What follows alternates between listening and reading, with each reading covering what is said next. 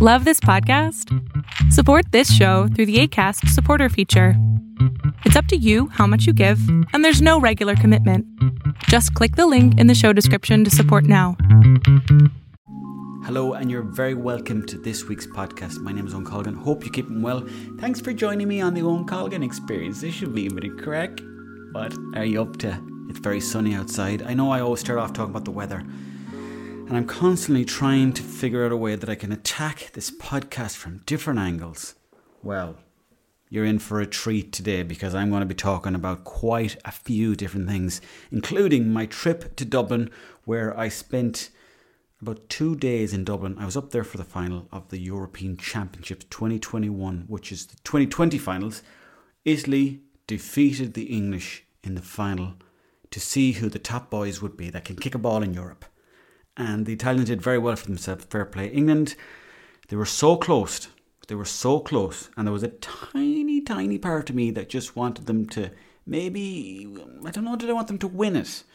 But it was almost like I wanted them to kind of draw at least because I don't really like the Italian lads. I'm going to be honest. People won't like that. They'll say, "Well, you know what? You couldn't support the English," and I know that there's a lot of people that say you couldn't support the English for the final. That's what people were saying.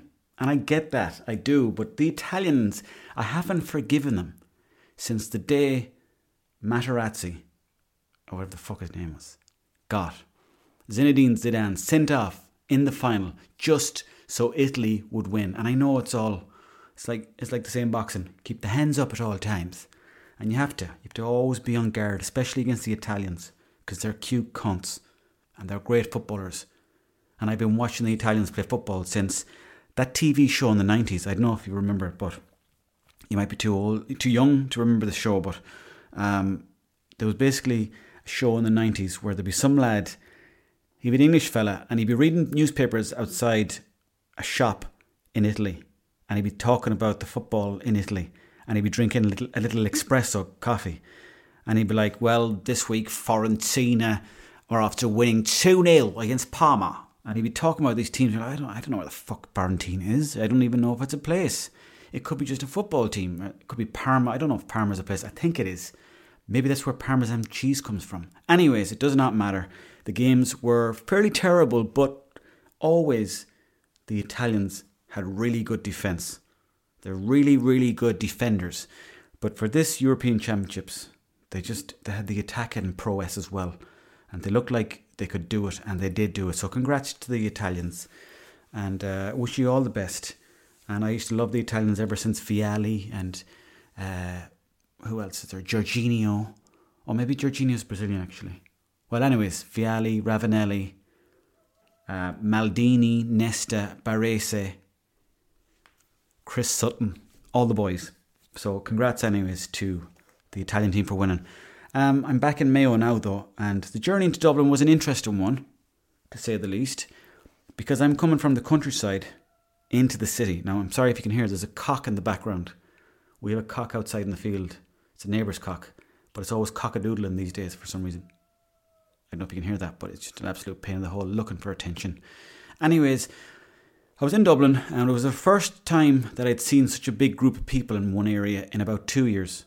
And I'm not going to lie to you, it was a bit scary going from not seeing so many people to now going into the heart of Dublin. Well, maybe it's not the heart of Dublin, but Temple Bar is where I suppose you could say the heart of the socialising or the pub drinking goes on in Dublin. Certainly, it's a place for tourists. If you've never been to Temple Bar, you've got all these fancy pubs that serve drink and food and they have nice outdoor dining areas because a lot of that area is actually cobblestoned, so you don't really see that many cars on the place.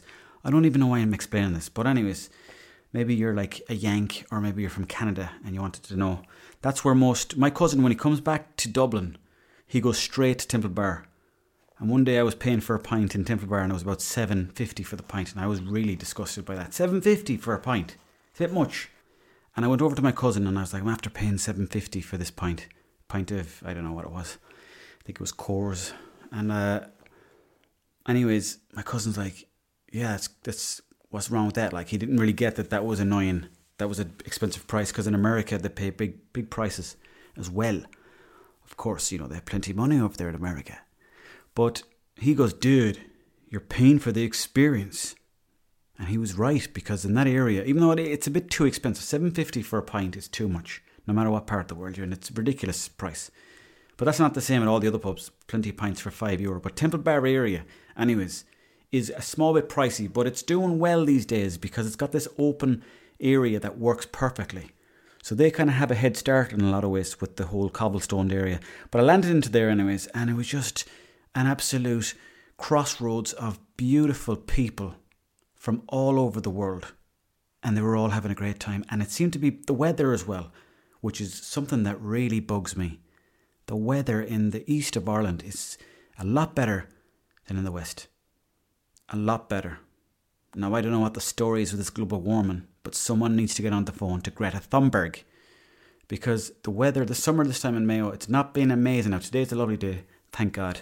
But, anyways, I'm not going to start giving out about the weather. Um, Dublin was great crack. It was very good crack. There was great energy about the place. There was a few strange situations, like uh, I was I went into Centra to get myself a roll, and um, as I was in there, there was a few different people not wearing masks, and there was people wearing masks and scarves and everything. And they were almost like looking at each other, going, "Go on, say something."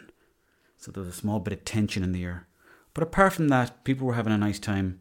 Temple Bar was absolutely booming. But the new thing now and it's a lot of pressure on waiters and waitresses, is that they have to come to the table now to give you service. So in some ways, it's actually better for the person that's consuming because they just get their seat, and then you can sit down there in that seat for the rest of your night looking at people, and only getting up to go to the bathroom. That was the weird thing. You had to walk inside the pub, up the stairs into a kind of like another room, and then you go to the bathroom. So in that way, people they're all sitting outside and then they had their masks off because they were having pints or they were having food. It was mostly pints, mostly pints of Guinness. That was the main uh, drink that people were scoffing down, but it was exciting. It was exciting to be there. You could hear different languages going on. People were all having the crack. A lot of people on those mini scooters as well. But again, the strange thing was that like you you go down to your table, you sit down there. Somebody comes over. What would you like? And you're like thinking, well, I don't want to keep making you have to go in and out. So I said, Can I get two Guinness? And then a friend of mine came along and he, he goes, oh, I'll have that one Guinness if you don't mind, and I'll get the next one. So I said, Sound. But even still, the person that was serving us had to keep coming out every time. And that's what everyone was doing. So big shout out to the people on the tables because that's a that's a lot of work. I would it would be interesting to see if they had a Fitbit on how many miles they're putting into the clock. Um, but anyways, I had a great time, and it, I was watching the football anyways the following night with a load of people from Ireland, and they were going nuts. They were going absolutely nuts when Italy won. I've never seen lads to celebrate that much as this particular group of lads. They were loving it. In fact, one of them was wearing an Italian jersey, and the next day we met this Italian fella in town. We were just sitting outside someone's house, and this Italian fella walked past. I don't even know if he's Italian, but he just goes ciao, and he looked like an Italian. I looked like Pirlo, the footballer, and he was there with his child. They were both wearing like nice suits. They were dressed like an Italian, uh, handmade suits. It looked like both matching father and son. And this guy goes ciao, and someone said ciao, and then he just kept walking and he started talking. I think it was Italian to his son, but I wasn't sure. But I was like, that's weird. You know, this guy's walking around town now. And then I suppose it kind of made sense to me because I started seeing a lot of Italian people around town. And that's what winning the European Championships means to people. It means it brings excitement to your soul as a collective happiness. And that's why oh, I want Mayo to win the Sam Maguire this year. It's been tough for the Mayo people, GA, because we've got such great players, you know, the best in Ireland ever, and the best in the world, in fact. But we just cannot win it. And someone said to me this, and this I hope is um, some uh, uh, maybe something that the English can take. We haven't won Sam Maguire in the Gaelic football since 1951. A long time ago. I was never born. But yet someone said to me, you don't, you don't want to win it. Because I tell you why. That means the party's over. And once we do win it, which is going to be this year, People are going to be like, this is brilliant. Yes, great. Everyone's going to be Mayo having a fucking great time. The county's going to go on fire. You'll see priests on the street kissing people. People will be having babies. There'll be a massive boom in Mayo. But then the following year, they'll be like, oh yeah, Mayo won it again. Following year, oh yeah, Mayo won it again. Boring. So that's why we're waiting until the prime moment to win it. Um, but the pace of life, though, I will say in Dublin, is a different speed as well. And the evolution of the deli, this is something I really want to talk about. The evolution of the deli. Centra, um, Londis, who else? I forget who else, but there's loads of delis around Dublin, and they were so modern and so cool, and so much stuff going on in there, so many colours, and I was like, wow, this this is like a huge booming industry, and that's something to be proud of. The deli is in a boom at the moment. You go into any deli counter, you see all the host of beautiful food. You get up there and you've just got whatever choice you want. Go for it. Take your time. And everyone is enjoying it. Everyone. I was talking to a French lad and he was eating some deli food. I was talking to an Indian lad and he was eating some deli food. I was talking to a Chinese lady, she was eating some deli food. And I was talking to two Irish lads and they were at the deli and they were ordering jambons. And I thought, this is brilliant because the deli's bringing everyone together. And, uh, you know, there's a lot to be said for that. A lot to be said for it. Now, we're going to move on a small bit. Um, I also wanted to tell a story about. Um, there's basically a shoe shop up the road from me. I went to visit my friend there today, and he lives in the, in the town next to me. And I went up anyways. And uh, when I was driving through the town, it gave me a lot of memories of my previous, uh, my previous life. No, this life in a previous time gone by when I was in secondary school. And I went to Swinford Secondary School, but there was a period there in the middle where my mother said to me, You're going to have to move school now because you're you're not listening and you're causing too much trouble and you're not concentrating. And I was like, Huh? So then she said, Right, I'm going to move you. And she moved me to uh, a different school. And then I had to hit the mean streets of Kiltimagh but as I was driving through the town, I was getting flashbacks from days gone by. And there was one place in particular in the town. I won't, I won't give the name of the place, but basically, for my communion, when I was about six or seven, I went in there to get myself a pair of shoes. And when I went in there with my mother, he looked at me, right? And this this guy is just pure charisma. He was sort of like dressed a bit like Michael Flatley. If you can imagine a shop, a shoe shop that Michael Flatley works in, this guy had the shirt unbuttoned, he had a hairy chest, he had this stance that just oozed persona. He had lovely shoes himself. He had great posture. He had the shirt tucked in. He had the hair slicked back. He was wearing one earring and he was smoking a fag. And this guy was just the coolest dude in town. And as well as that, we went in there and he was spinning a shoe in his hand like an old shoe juggler. And the place smelled like Lynx. It was beautiful. And we walked in there, except my mother. And I said, I'll do the talking to the two of them. And I was only six at the time. This is around my communion. I wanted a nice pair of shoes for the communion. I had already been indoctrinated into the world of fashion. And uh, I said to him, Do you have any Reebok? Because I'd seen this pair of Reeboks that I wanted to wear for years and years. And it, these they were like a black pair of Reebok with a little Reebok sign on the side, a little small tick. You know, that Reebok sort of tick that you see on the side. And this was around the time as well that there was no one in America wearing Reebok. It was only really Ryan Giggs. He, I think he was the only person in the world that was wearing Reebok at the time. And I wanted to copy Ryan Giggs. This was before he ended up sleeping with his brother's wife. Anyways, we're not getting into that. So I seen the shoes there on the shelf, and he pointed me over to them, and he started measuring up my foot. And I said, It's fine, I know what I am. I'm a size six. This was a big foot for a child, by the way. And he didn't believe me. My mother didn't believe me either. And he said, I'll measure your foot. As if, as if to say I'm just this fucking liar that's come into the shop trying to pretend that what, my, I've got small feet. What are you talking about? I'm a size six. Go in the back there, get me a size six, please. Make this easier for everybody. But him and my mother ganged up on me and said, no, get your foot measured because them shoes you're wearing don't look like they fit you. So, anyways, to cut a long story short, he took my my foot in his hand, and thank God that day I was wearing good socks as well. And he said, "Your your shoes are too big for you. You're going to have to get size four. He tried to say three and a half, and I said, "Fuck you, fuck you. I'm not wearing a three and a half around town. You crazy? That's a made up number. You're either a three or a four. And then he started saying, "Oh, you're probably closer to a three. And I was like, "What are you trying to say, mate?"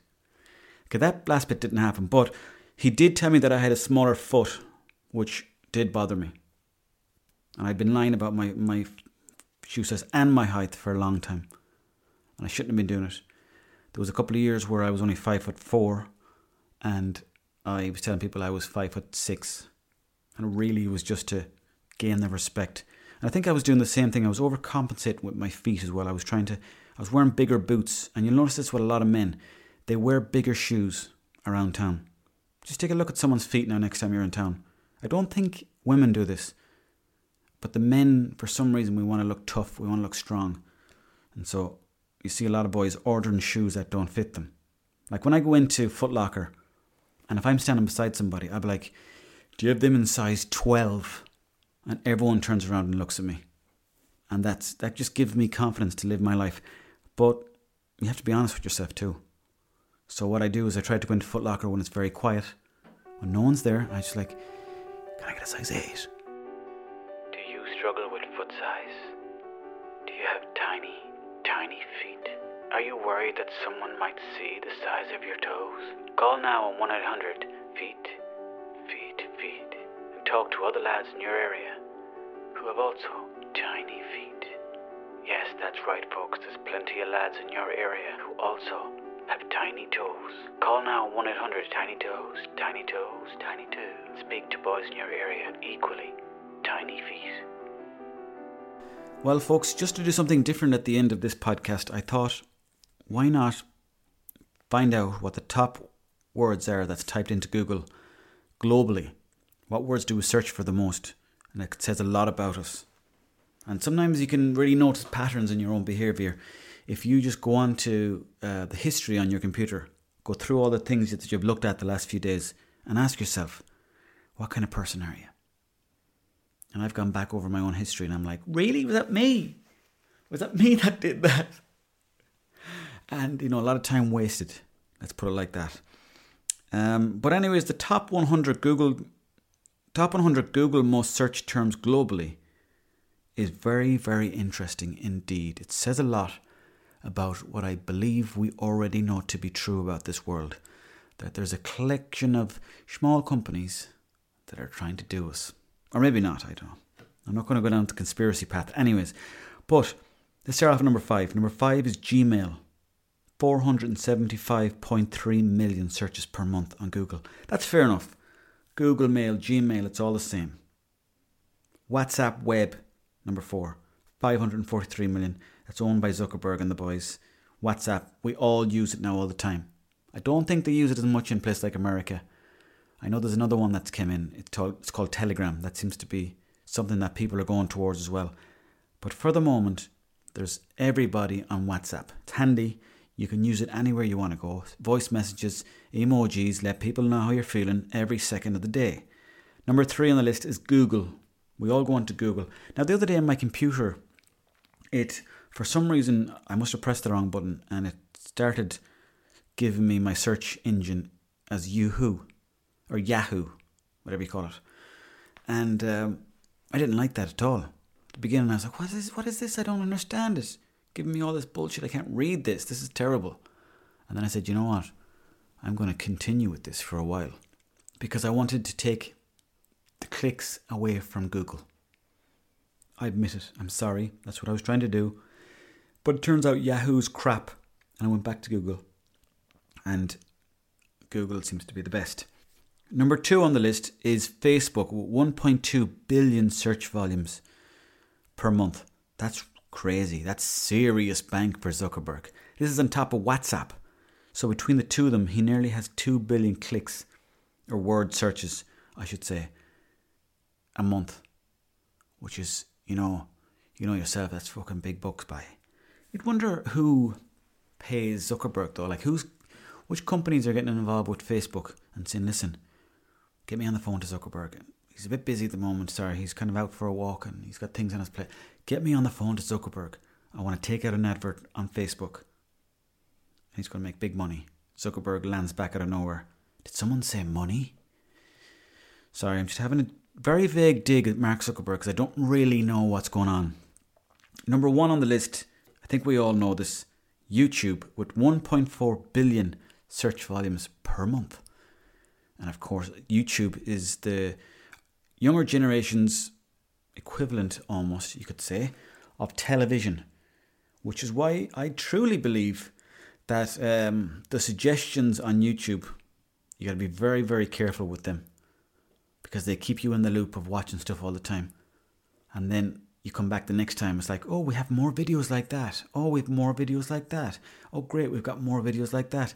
Before you know it, all you're watching is lads in MMA and boxing.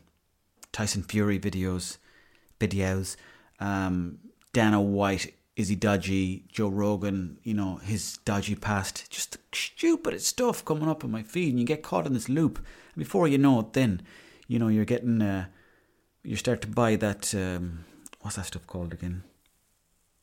I don't know if you remember this, but there was a time there in, in the past, long, long time ago, and it was sort of like MMA clothing that you'd wear around. I forget the name of it, but you kind of like wear tap out. It was tap out clothes. That, that was the name of it.